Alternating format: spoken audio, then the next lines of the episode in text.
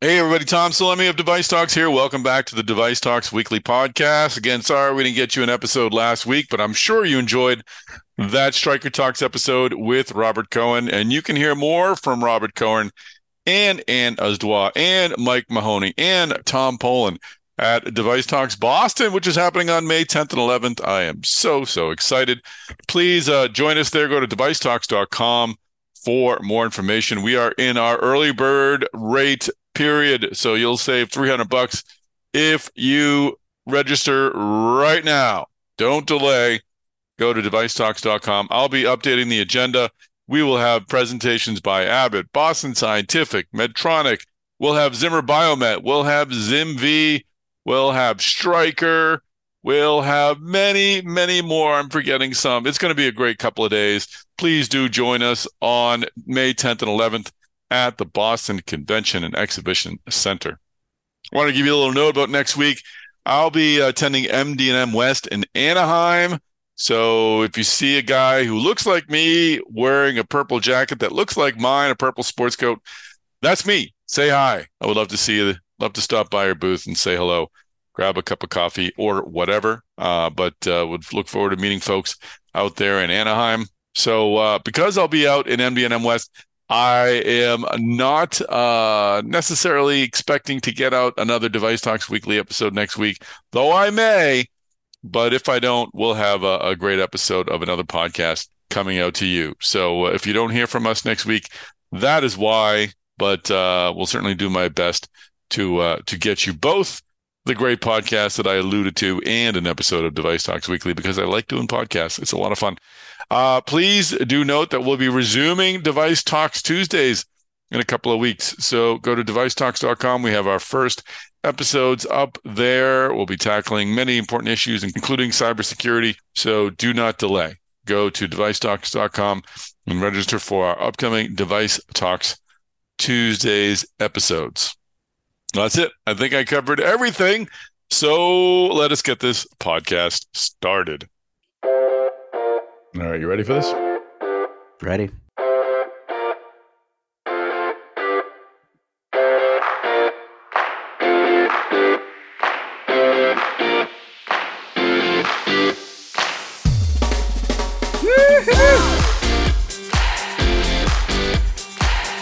Chris Newmarker. How are you, sir? Tom, so, Tom, how you doing, Tom? I'm doing better. I'm doing better. I'm over my uh, my chest cold, respiratory virus, whatever it was that Oh, knocked me out for a couple of weeks. So uh, not quite over yet. I still have these random cough cough spasms that still come Yes. through, but uh, Mm. but feeling better anyway. It's the season. Like, uh, do, did you try anything with that? Do you try like tea with lemon and honey or, or something? Or Lot, lots of tea with lemon, lots of cough drops. I found various cough drops that have different degrees of menthol in Mm. them. So I found the high powered, I think Fisherman's Friend that has like 10 whatevers of menthol in it versus the, Fisherman's uh, friend. the. Ricola that only has like five. So I had a whole cough drop cocktail thing going on. It was I love that Fisherman's friend. It sounds very New England. It sounds like, right? You know, it's like, yeah, like Yeah, does a, it make you feel like a man? Like I'm, I'm, I'm, I'm, Fisherman's I'm, friend, I'm on the middle of the ocean. I've got a little. That's right. This is what I take. Like and slap on my Old Spice and exactly, exactly. fantastic. And we're we're in actuality. I was just at our company meeting. Like, oh God, like please just hold it in. I wasn't contagious. Oh yeah, I was yep, past contagious, but yes, I'm sure people didn't want to hear me coughing uh, during the presentation. So yeah. So you were, yeah, you you, you soldiered on through. It was, it was very brave, man. Oh yeah, I'm a true American hero. But uh, right, yeah, yeah. we, we did have a good company meeting. Uh, lots very of good.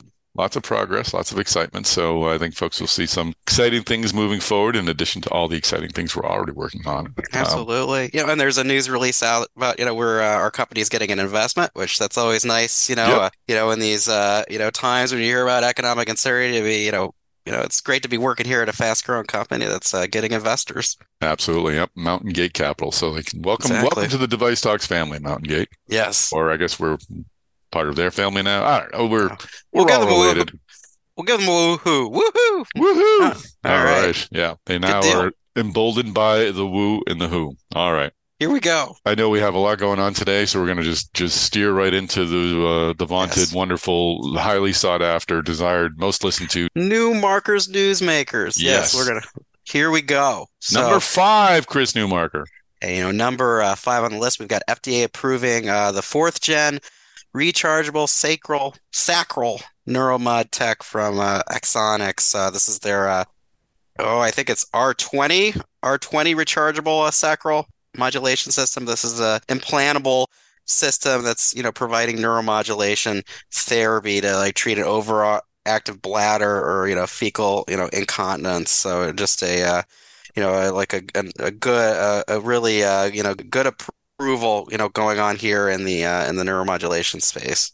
Oh, that's great stuff. We're, I mean, we're seeing neuro so much, so many cool applications for neuromodulation. We'll talk today with uh, Murthy Simhambhatla from uh, SetPoint, which isn't necessarily neuromodulation, but it's certainly neuro. But uh, between Inspire Medical with sleep apnea and and, and uh, obviously Boston Scientific and Medtronic have their own stimulation devices as well.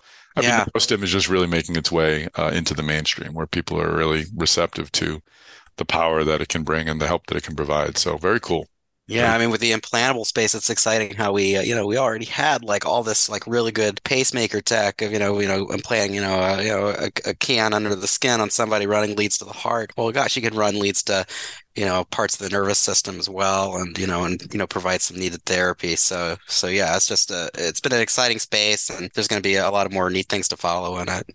Yep, and you'll hear today, Murthy will talk about uh, about uh, SetPoint's tech and how how small it is, and really they're able to uh, implant it and, and not leave any sort of scarring. So uh, That's great. remarkable stuff. All right, well, Yeah. congratulations to Axonics for their R20 neurostimulator, and Yeah. uh, all right, let's roll on to on to number four. Well, you know, number two on the list, we've got Number uh, it- four. Number Oh, yes. four on the list. All right, I was getting ahead of myself. Number four on the list, we've got Invacare uh, starting a uh, you know financial restructuring. They have uh, two subsidiaries uh, filing uh, Chapter 11. Uh, you know, Invacare, they're based in Ohio. They make wheelchairs, medical bear, beds, wound care products.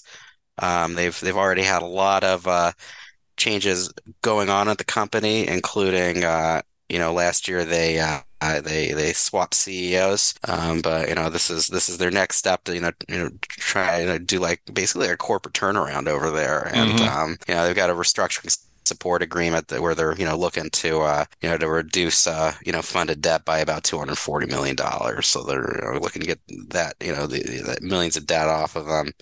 You know, got two U.S. based subsidiaries uh, commencing Chapter 11 cases. This is really kind of an interesting tale of two medtechs because our number one item is going to speak to companies that are not having difficulties, um, and we'll get into those Yeah. later. But there certainly is a population to keep it real. Uh, there certainly are some companies out there that have had some difficulties. I mean, Johnson Yeah. Johnson had a disappointing quarter. Baxter's going through a reorganization. I think largely, or at least read that it's you know sort of a response to the the Hillrom acquisition. So um, again, people are moving Yeah. forward, uh, but uh, but it's not smooth smooth sailing for everybody. Yeah, totally. I mean, yeah, these aren't like, like uh totally totally happy times for for medtech here. I mean, yeah, we yeah, these are uncertain times. You know, we've had a lot of inflation, supply chain difficulties. Um, you know, we'll uh, you know, all this, you know, interest all the Fed interest rate raising will uh you see what, you know, like how much of a slowdown that's going to have on the uh the economy this year. But um yeah, so this is kind of like uh one of the more one of the more, you know, negative stories in the in the medtech space right now in this environment. But uh, you know, here's here's to hoping they can, you know, get this, you know, turned around over at Invacare. Absolutely. All right, Chris Newmarker, let's roll on to number three on the Newmarkers Newsmakers Uh, list. yeah, there's more tough oh, news. speaking of, yeah. Yeah, speaking of tough news, um, we've got um, Philips. Um, you know, they already announced that they were going to be uh, slashing 4,000 jobs. Uh, now they're going to be uh, cutting another 6,000. Um, this is going to be representing Wow. uh, 13% of Philips's global workforce is uh, going to be uh, let go by 2025. Yeah, so it says half Um, the cuts will take place this year, and the remainder will be done by 2025. That is a Mhm. That's that a is long. a, a long, slow roll downhill. Yeah. And uh, they've been, um, yeah, they, they have been, you know, going through just a, a, a terrible, terrible recall over there. I mean, involving millions of CPAPs and respiratory devices with, you know, sound, you know, potential sound abatement foam uh, degradation, you know, you know, tens of thousands of reports of problems to the FDA, you know, including uh, reports of deaths, um, you know, and, and you know, and then you know, not not exactly a clear, you know, you know, still still an open question of what exactly. Uh, you know, Philips uh, is is gonna you know be able to re-enter the the respiratory devices market from from all of this. Um, mm-hmm. But you know, they've been they've been you know working through it, and uh, you know they also have consent de- decree talks with uh, the the U.S. Justice Department, and you know they're uh, you know trying to work out a plan with uh, FDA as well. Um, so. So just a lot of challenges they're just trying to work through over there, and uh, I, I, thought it was you know interesting. Their their CEO Roy Jacobs, who you know got promoted up, took over last year, was just you know saying like this these cuts are just part of the realism of what they're going through. Um, mm-hmm. You know, so so you know here's uh you know here here's hoping they can work through all this soon and uh, you know and, you know move, move past this. At least in this case, I mean, we could we can obviously look at larger uh, holistic reasons of why there may be some um, some some potential layoffs in the medtech industry. I mean, we've sure. talked about the macroeconomic conditions, but this is certainly one that's tied most closely to the the recall. So it is a singular yeah. event that, that's driving this this sad story for Philips. But uh, yeah, I mean, we've been reporting on some layoffs, but this is this is definitely like yeah, I mean, this is something you can point to. Like it's it's you know this, this is an event that's happening at Philips. You know that they they just have a um, just a, re- a really serious recall that they're that that's you know that they're working through. Okay. Well, and uh, I do want to direct people to your the timeline that you put together about the whole Philips recall. Um, again, you did an excellent job, sort of bringing all of the the different uh, events together and putting them in a in an easy to understand chronological order. So yeah, absolutely. Just you know, go go to go to Mass Device and look up how Philips significant respiratory devices recall unfolded. And you know, we've just been doing so much reporting on this since you know the recall started in 2021. Um, you know, it's just a good good way just to go through and just see exactly how all this is unfolded with it. Absolutely. All right, let's roll into number two. I didn't realize I was stepping on a newsmaker, but uh, What's what's number two in the newsmakers, Chris Newmarker? Well, number two on the list, um, you know, we've got uh, Johnson and Johnson was a delta a step a, a setback uh, legally on uh, their uh, their their maneuvers to do a uh, a Texas two step. Have you heard of a Texas uh, two step? Uh, I had not. No, tell us, Chris Newmarker. Um, th- this is like a uh, a complex legal procedure that's been um, that more companies have been embracing in recent years, and it involves. Uh, you know, you, if you have like something that's like got a ton of liability that you're looking at huge, potentially huge lawsuit payoffs over, you create an LLC, move all the liability over that LLC, and then the LLC uh, files for bankruptcy. And uh, in Johnson and Johnson's case, they were, you know, moving over liability for these like huge, the, all these you know lawsuits involving uh, their uh, talc-based uh, baby baby powder, you know, potentially causing cancer. Um, um, you know, and uh, you know this uh, this went all the way uh, to the U.S. Uh, you know Court of Appeals for the Third Circuit, um, closely watched case in corporate America, and the uh, Third Circuit said uh, the, the uh, Thomas Ambro, the circuit judge, wrote in his ruling that only those facing financial distress can call on bankruptcy's tools to do so, and you know, and and he you know pointed to the uh, funding that J and J had you know put in there. I mean, J and J was saying that you know they'd formed this LLC in order to, um, you know, like kind of you know get these cases resolved quickly, and you know they'd put in the, the amount of money they thought was fair for the people in these lawsuits, and you know, and uh, the uh, the judge said here that uh, that while you know this uh, this LLC faced uh, substantial future talc liability. Its funding backstop plainly mitigates any financial distress foreseen on its petition dates. So uh, Johnson Johnson's appealing this.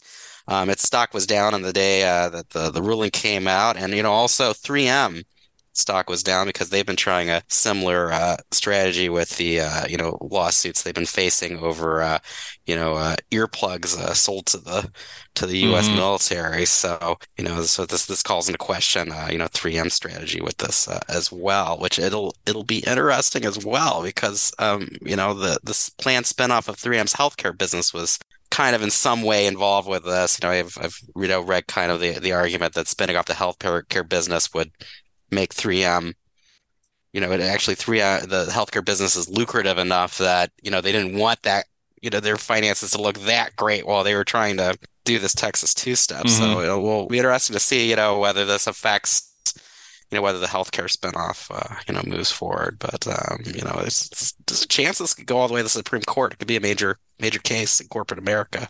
But right, Tom, Chris. I got some positive news to fo- to finish this up though. So yeah, let's go um, with the um, big number one, Chris. We're, we we're walking number, on sunshine, baby. That's right. Yeah, like like we're walking on sun. So you know, number number one on the list. You know, go to Mass Device. I, I, I have a story that I just posted up here on a uh, on a Thursday afternoon. Five reasons you should feel good about medtech companies in 2023. And you know, and uh, what what this is about is there's actually I point out five earnings reports from this week that were, you know, that were, you know, pretty positive. I mean, the, you know, these companies are, you know, still reporting the macroeconomic headwinds. They're still working through supply chain challenges, but um, they're actually seeing the good, good momentum, you know, going into 2023, and you know, in a number of cases, they're raising guidance. You know, they're they're beating the street.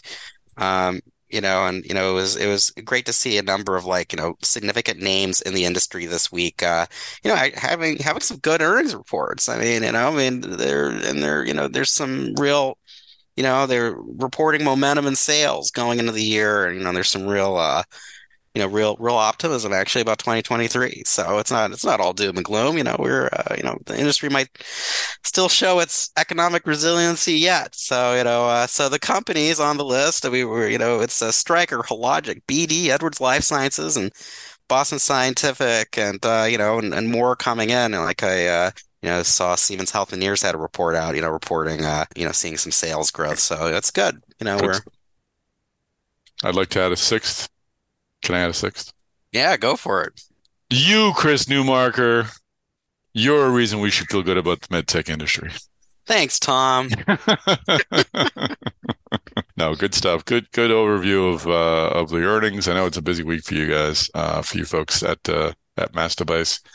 Uh, how is the general yeah. tone of of the calls you, the many many calls you sat in? I mean, this is a representative of that. That there is a lot of good news, but any, any other takeaways or surprises?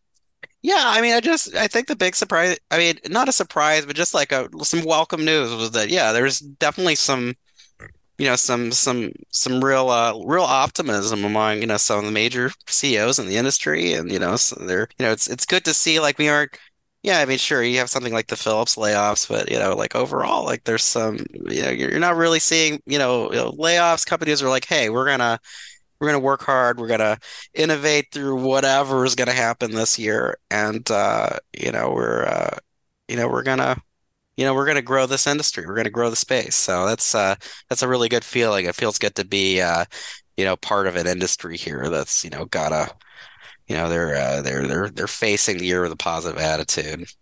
Fantastic. All right, Chris Newmarker. Uh, great, uh, great list of Newmarker's newsmakers this week hey, you know, I'll try to deliver every week, Tom. and you do.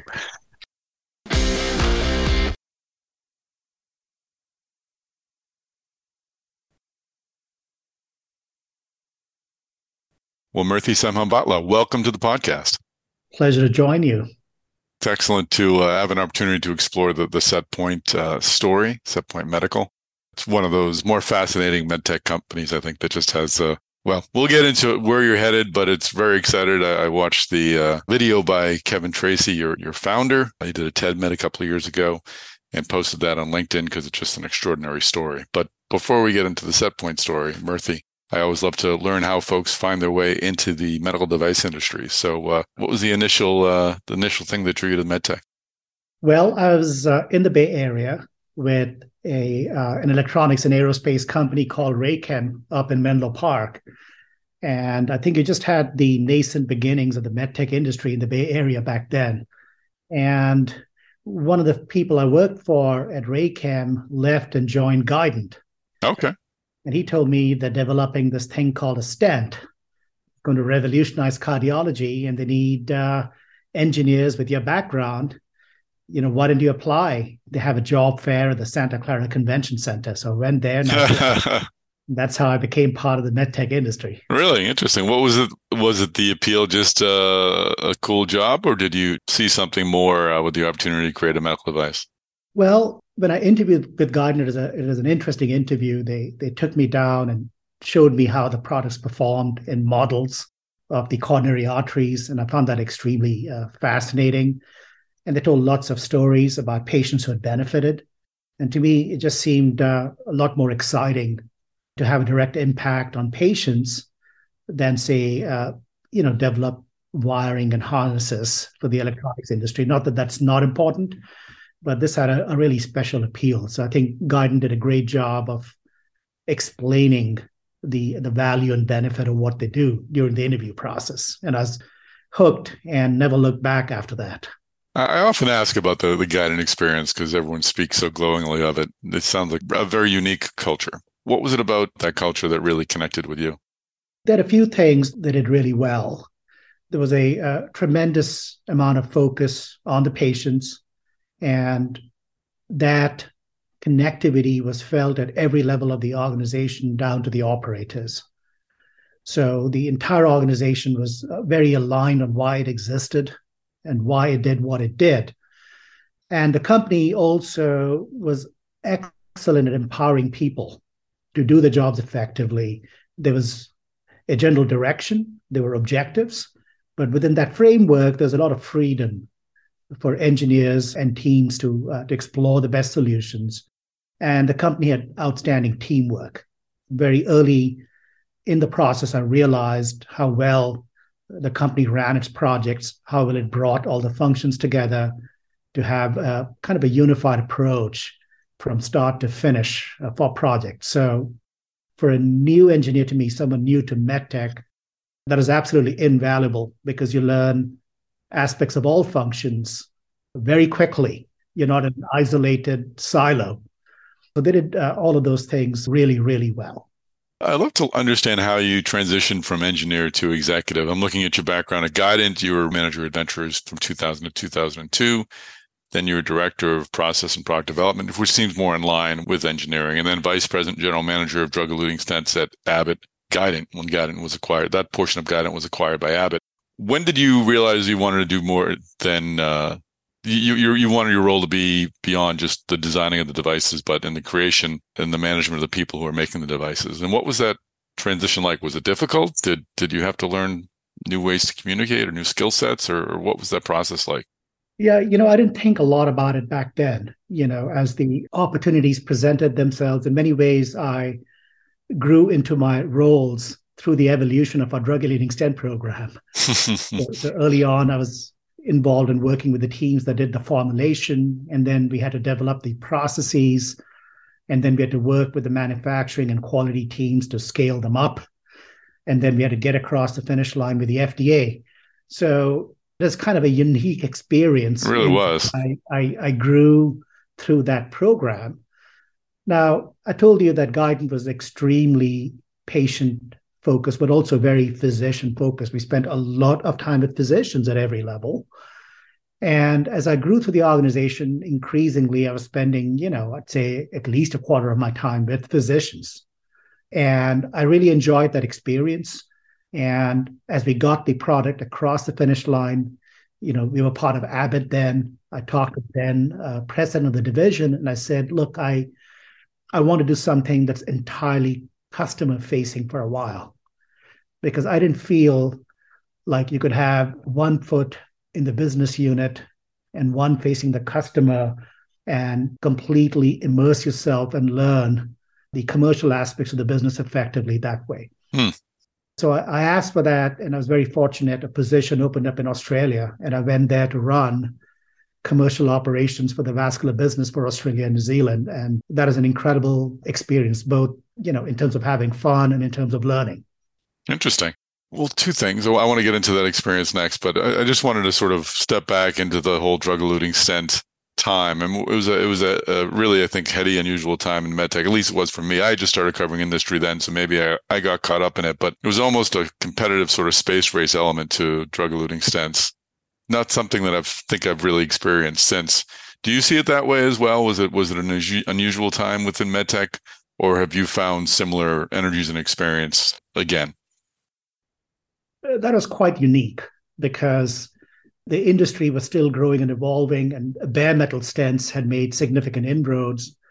And you know, Guidant then, back then had dominant market share leadership of bare, bare metal stents, and Johnson and Johnson came out with a Cypher stent, and that completely changed the equation. So the race was on to develop a, a drug-eluting stent, and back then there was a concern with the trade-off between safety and efficacy with the drug-eluting stent. There was concern with thrombosis induced by uh, the drug in the vasculature. So the race was on. How do you make a device that's highly deliverable that can get you to the lesion effectively without too much manipulation, but one that had great long term outcomes, both in terms of efficacy and safety?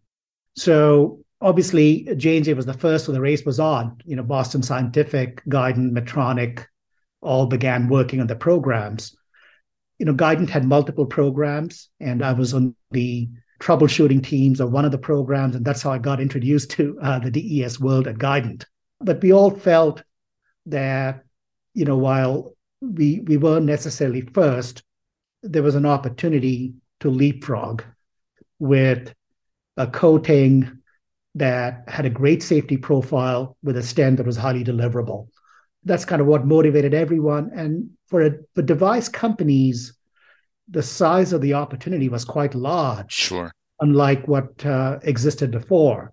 So, in purely commercial terms, and from the standpoint of driving profitability, it was very attractive, and that's what really drove that uh, that race.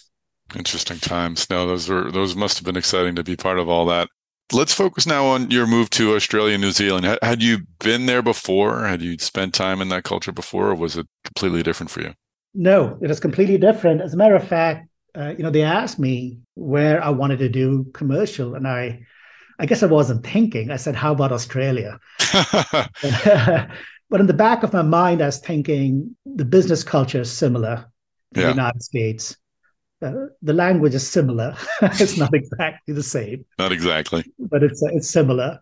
And I didn't want to change too many variables. I wanted to focus on commercial operations while I kept some of those other variables fixed. That is probably what was in the back of my mind. And as luck would have it, a couple of months later, the position opened up, and you know, be careful what you ask for. I went off to Australia. And uh, so you were there for uh, for three years, looking at your uh, profile. You were an engineer. You wanted to learn to be more forward facing, speaking to the customers. What was that transition like? And what advice do you give to younger engineers about acquiring that skill to speak directly to the customer. And, and I'd also like to understand what the value of serving in a market other than the US, what that really meant for you. But first, changing your perspective as an engineer, what was that like? Well, like I told you, I was already spending a lot of my time with customers. So the okay. first piece of advice I give engineers is to spend a lot of time with physicians. There's a there's a certain temptation sometimes to do the initial scoping with physicians and then kind of lock yourself in a room and work on your stuff. But I truly enjoyed the physician interaction for, for a variety of reasons. You learn what pressures they're facing. They'll tell you. They'll tell you what challenges they're facing. You learn about the competitive environment better than sitting in your office. And you learn, and they'll tell you what's working well with your product, what needs improvement. So there's a lot that you learn, and I enjoyed that. So if you're spending a lot of time with customers already, the next question to ask is, do I really love that? And not everybody necessarily loves it more than say the R&D part. I truly enjoyed it. And I found that very energizing. I'd come back really energized at work every time I had those interactions. And I said, you know what? And but then I also realized that having those interactions with physicians as an R&D engineer was not the same as closing a sale.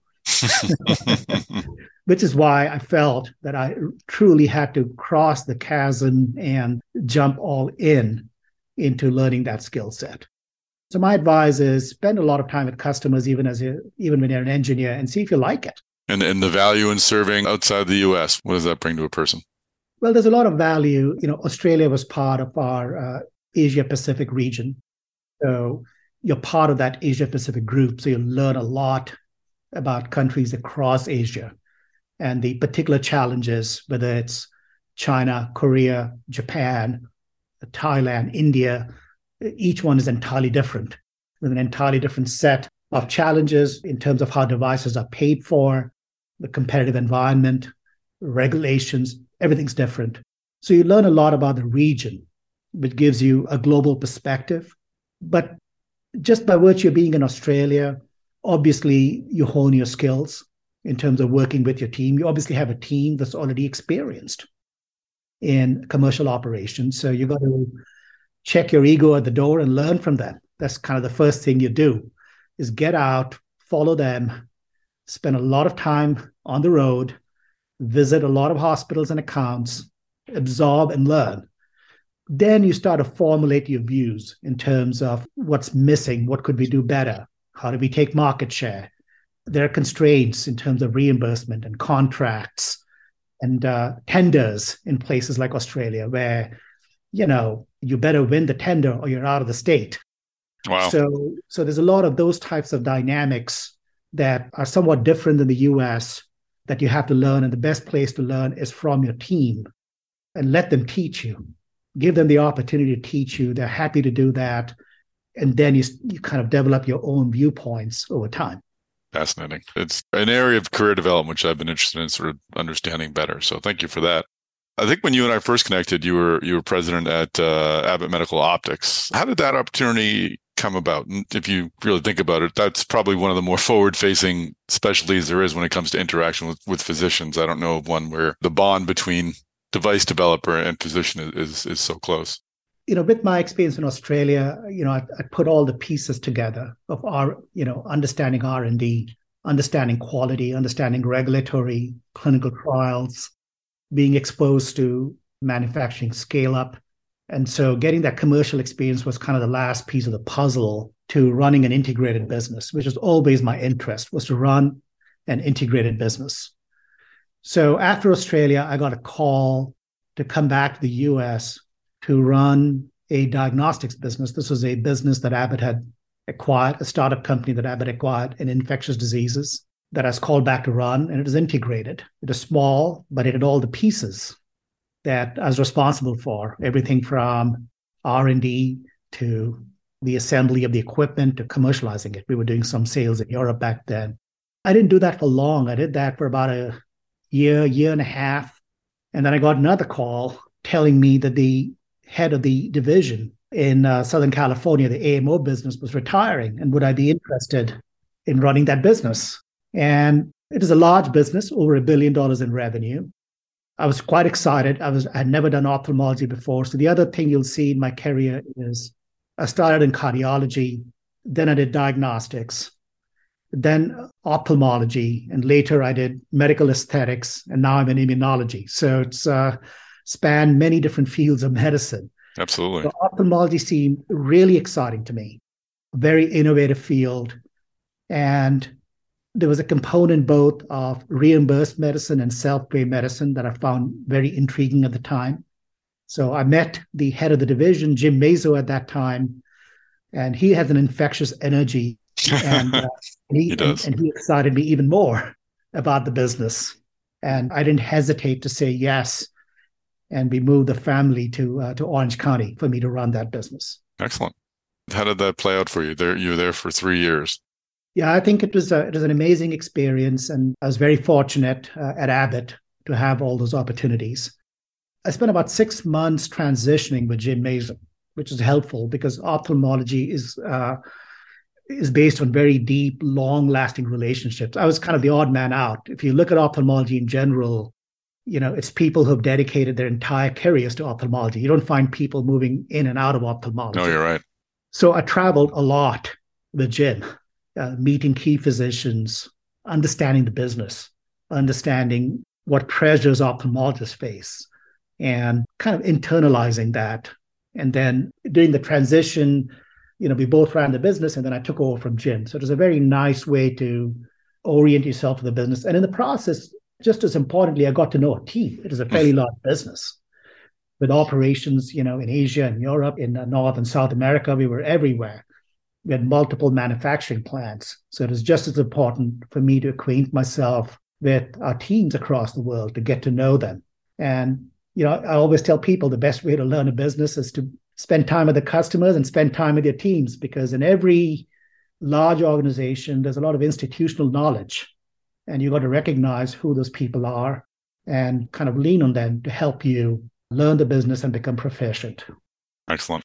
Well, that's that's a, a great overview of, of, of, your career. Let's let's talk about SetPoint. How, how did you come to you? You joined the company in 2008 as CEO. It had been around for a time. I remember talking to earlier CEOs about the opportunity in this space, and it's really fascinating. But how did the opportunity to be CEO become known to you, and what did you find appealing about the company? Well, I joined in 2018. I said 2008, right? I'm sorry, 2018. I screwed right. everybody up. 2018. Yeah, I joined in 2018.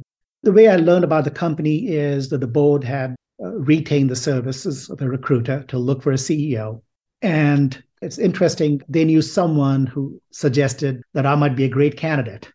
And they reached out to me. And at first, I didn't take it seriously. It just seemed like an outrageous idea hmm. to stimulate the nerves to modulate the immune system. And I just kind of parked it in the back of my head. But this recruiter was pretty persistent, sent me a lot of articles and said, you know, why don't you read these before you make up your mind? And then they arranged for me to talk to the chief medical officer. You know, back then, I guess it was a confidential search. So they told him I was a potential investor. Oh, really? Interesting. so, uh, so I spoke to the chief medical officer. I, I spoke to the principal investigator of, uh, of a trial at that time.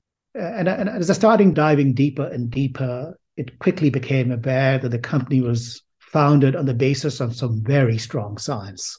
The mechanism of action was extremely well established. The company had done really good preclinical research, but also really good early clinical research.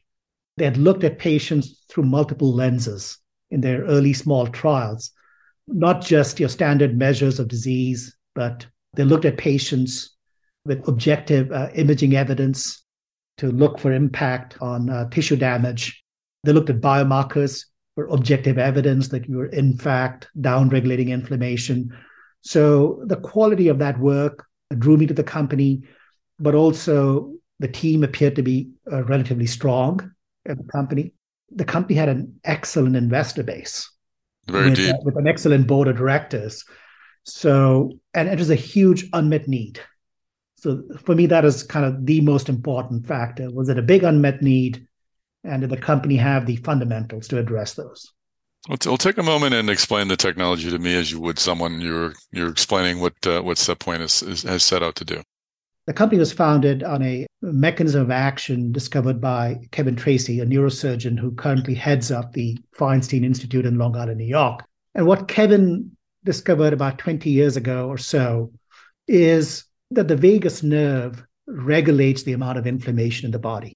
Now, the vagus nerve is like the transatlantic cable of the body. It's about 100,000 nerve fibers, some of which take information from the organs to the brain. And some of the fibers take commands from the brain to the organs. So, what Kevin discovered is that the vagus nerve surveils the body for inflammation. And it senses inflammation, excessive inflammation, it rings an alarm bell in the brain. And the brain then reflexively sends a signal down the vagus nerve to tamp down the inflammation. Now, I must mention that not all inflammation is bad. If you break a bone, you get inflamed. And as you heal, the inflammation subsides, leading to restoration of health. If you get infected, the inflammation increases, but then it resolves over time. And this is all controlled by this feedback mechanism involving the vagus nerve. Now, in patients with autoimmune disease, the challenge is chronic elevated levels of inflammation, which are characterized by pro inflammatory cytokines such as tumor necrosis factor, TNF, and other cytokines attacking the tissue in your body. So, in the case of rheumatoid arthritis, these cytokines attack your joints. In the case of Crohn's disease, it could be your intestine or your colon. In the case of multiple sclerosis, it can be the myelin sheath on the nerve fiber. So, they're all characterized by chronic inflammation causing tissue damage. Now, what Kevin discovered additionally and this is the interesting part, the really interesting part, is that by stimulating the vagus nerve, you could recapitulate the commands that the brain sends to tamp down the inflammation.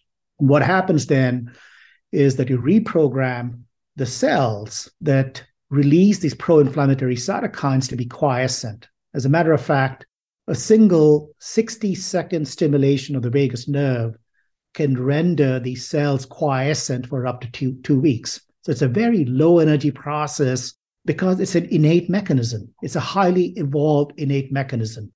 So it cannot be a high energy process. So the company was founded on that premise, but there's no evidence this worked in humans. A lot of work had been done in animals. There was no evidence at that time that this would actually work in humans. And the company was founded to really prove the concept and then develop a device and a therapy eventually. So quiescent meaning that you're basically tamping down the inflammation process. They won't be producing the cytokines that yeah. That so when, uh, when I say quiescent, the, the cells go from being angry, okay, provoked, and producing all of these pro-inflammatory cytokines to reducing the amount of cytokines they produce. Now, let's take tumor necrosis factor, TNF, as an example. TNF at elevated levels is bad because it can damage tissue, but you also need TNF to fight infections. So it's a balancing act. So, from an evolutionary perspective, this mechanism doesn't completely turn off TNF it downregulates the ability of these cells to produce these cytokines by about 30 to 70%. Wow. That's how you can have your cake and eat it too. You can reduce inflammation without causing immunosuppression. And, and this is uh, what distinguishes our approach from drug approaches, which essentially neutralize cytokines like TNF. So, what is the technology used to interrupt the signal and to create this effect? Is it a, a, standard neuromodulation device, or is it something that's been created specifically to perform this function? How how unique is uh, is the stimulator that you're using? It's a rather unique stimulator, and what allowed us to design this unique miniaturized stimulator is the extremely low level of energy required for the stimulation. Like I said, one minute a day. Mm-hmm. Now, that's amazing that's right. so early on, we wanted to develop a device that would be suitable not only as a kind of a last line therapy, but something that with evidence would be suitable earlier in the patient's journey as a second line or even a frontline therapy. So for a device to be accepted as a frontline or a second line therapy, you know, it can't be too bulky. We didn't want a device that was implanted in the chest with a lead going up to your vagus nerve. So we developed this really tiny device the size of a large multivitamin that sits directly in the vagus nerve with no lead wires.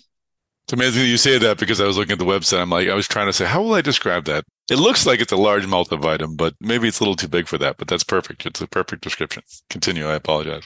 So it's about that size. It sits directly in the vagus nerve. You know, there's no lead wires. The leads are integrated on the device. It sits directly on the vagus nerve. And the vagus nerve is about three to five centimeters deep. So the procedure is typically done by neurosurgeons who do similar procedures for drug refractory epilepsy or ENT surgeons.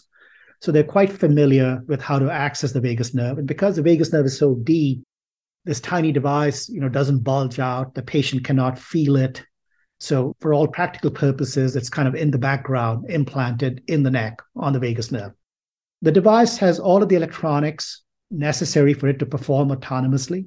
It has a telemetry coil, it has a oh. rechargeable battery, and the patient after the surgery are sent home with a neck charger, a wireless charger that they wear around the neck and they need to wear it for just five to 10 minutes once a week, say over a Sunday morning coffee to establish a ritual. And that tops up the charge in the device. So we want to make it really simple for patients. And That's amazing. Uh, yeah. And it's a relatively straightforward uh, device to use.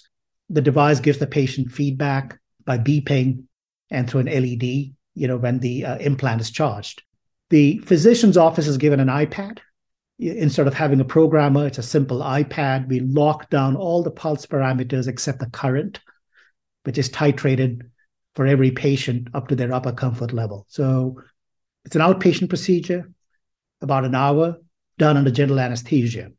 And the access to the vagus nerve is through a relatively small incision made in the crease of the neck to ensure that you know the scar is hidden in the crease after the procedure. So that's the procedure and the device. There's no scar in the chest because there's no can, no large can with a battery that goes in the chest. So this is the device that we are evaluating in our current uh, pivotal trial for rheumatoid arthritis.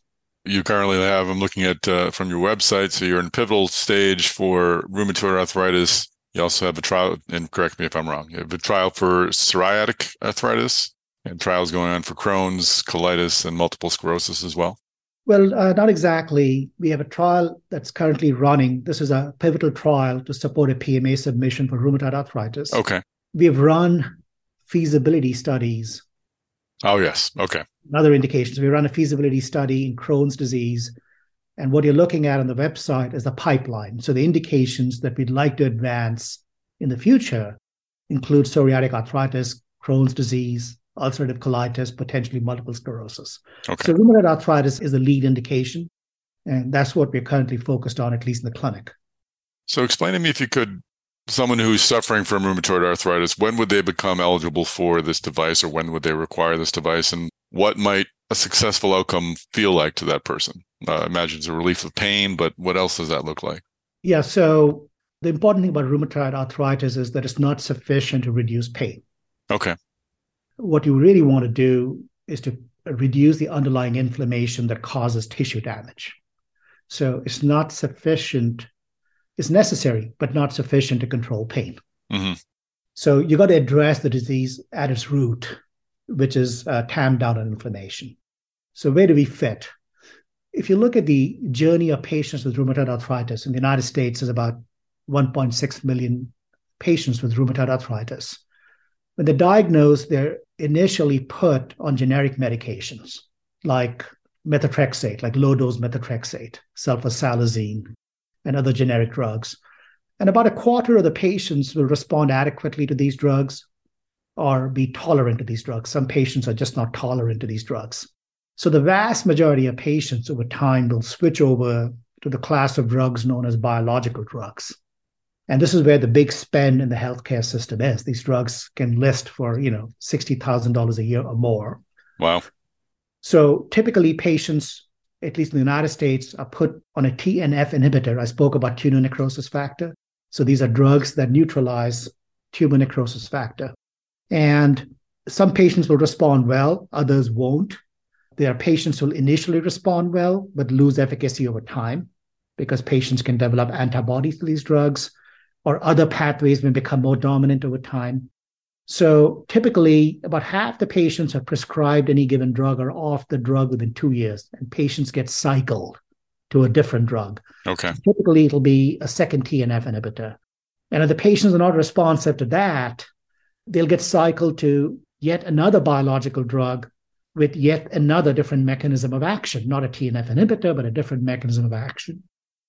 And if that doesn't work, patients may get put on a newer class of oral drugs called Janus kinase inhibitors.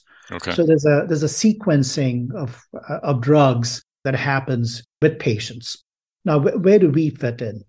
The pivotal trial is enrolling patients who have had an incomplete response to or are intolerant to at least one biological drug. So they're eligible after patients have been exposed to the first biological drug and you know have not had an adequate response or are intolerant.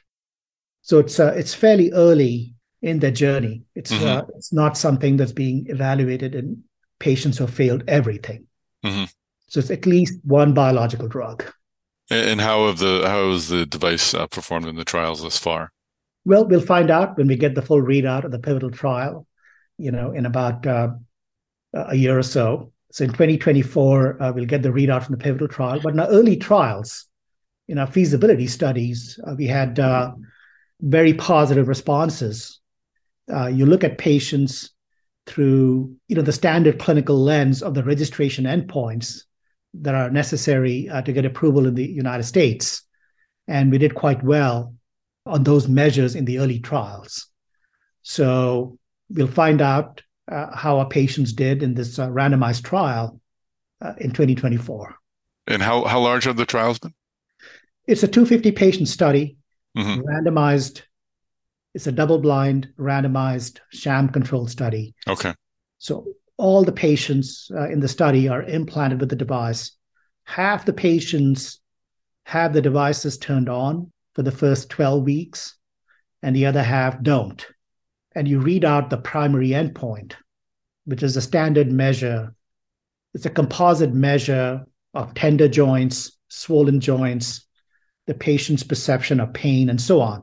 You read that out at 12 weeks, and you've got to demonstrate that the treatment arm does better than the sham arm. So it's a relatively quick readout at 12 weeks. And at 12 weeks, patients are given the option, if they're in the sham arm, to have the devices turned on. So, you know, everybody then, you know, has the opportunity to have the devices turned on after 12 weeks.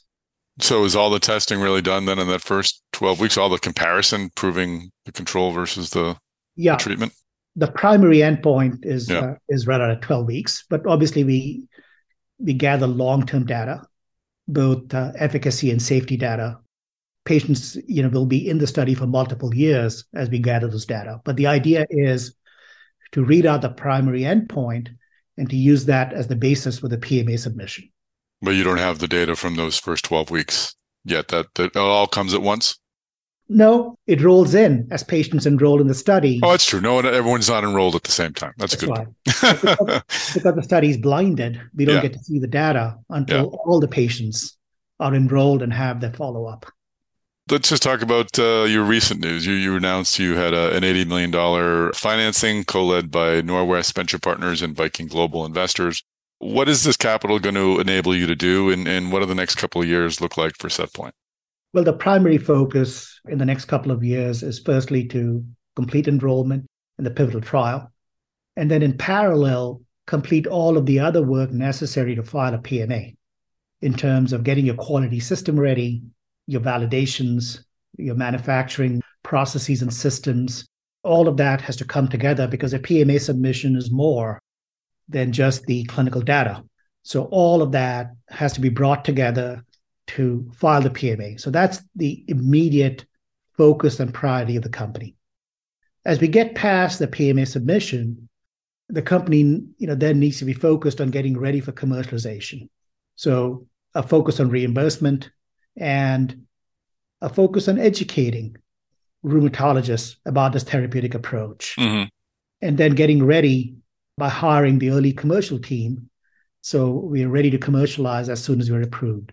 Now, even as they're doing that, what we've developed is truly a platform technology. We okay. believe the same device in the same location of implantation can be used to treat patients with rheumatoid arthritis, inflammatory bowel disease, including Crohn's disease and ulcerative colitis, and potentially multiple sclerosis.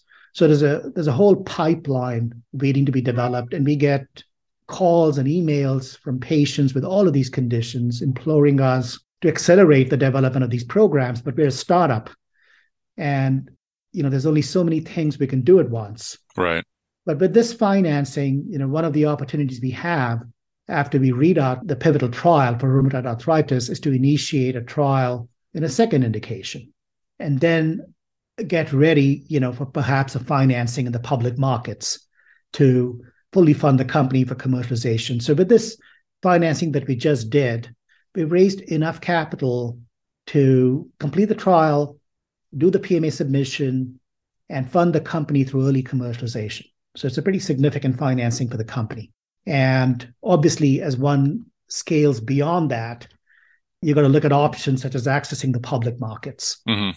Great. Well, that must be something to be contacted by patients looking for help. Final question we talked earlier on about the DES experience, how it was kind of a space race and a, and a lot of movement by several players in the space. I'm getting a feeling that bioelectronic medicine is bubbling as well. Do you get that sense broadly that this space is going to be making a lot of great gains over the next couple of years and fulfilling hopefully some of the uh, some of the potential?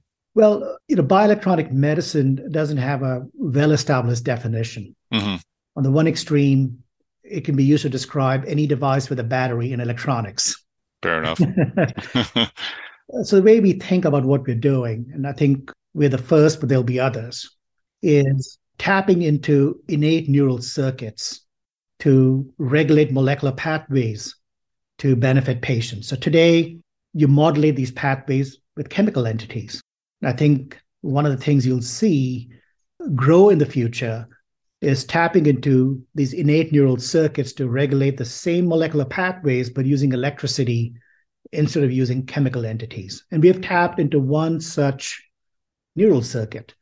There's many others waiting to be discovered.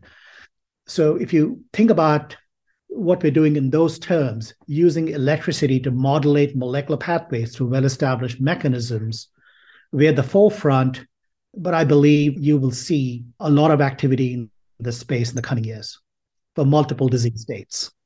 Excellent. Well, it's an exciting time, and it's great to see uh, you making the progress you're making at SetPoint. Murthy, thanks for sharing your story and taking some time today. Thank you. Appreciate it. All right, Chris, that's a wrap. Let's uh let's spit it out. Where can folks find you on social media? Hey, best place to find me is LinkedIn. Chris Newmarker, just like a new marker. Find me there as well. Tom Salemi, uh, like Salem with an I at the end, as my clever wife uh, figured out how to tell people how to spell her name. Never occurred to me, but so S A L E M I. Uh, and what do we want folks to do, Chris?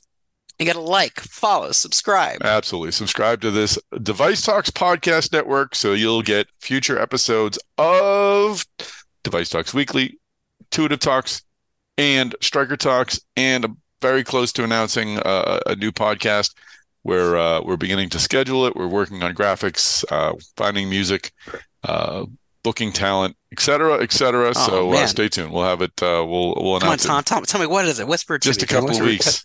It's it's it's it's. I was having the. I was thinking back to Christmas story. so poisoning. oh, Ralphie. Anyway, all right. Uh, yes, please do like, follow, and subscribe. Please do share this episode of the Device Talks weekly podcast on those social media channels and connect with Chris and I on there, uh, so we can be part of your medtech uh, conversations. And of course, don't forget Device Talks Boston is happening May 10th and 11th in Boston. Registration is open. Early bird rate is in play. You'll save a lot of dough if you register now. I think it's 300 bucks and you have to do so soon. So go to devicetalks.com to find out more about our agenda there. We'll be updating the agenda. Happy to have uh, Mike Mahoney of Boston Scientific there. Happy to have Tom Polen of uh, BD there. We'll have Robert Cohen of Stryker, Anne Osdoit from Moon Surgical, and many, many more. So oh, uh, fantastic. Yeah, it's going to be a good time. It's going to be a good time. So folks, I'll be there. I'll you be will there, be there. so, Chris and I will yes. be there on stage and off.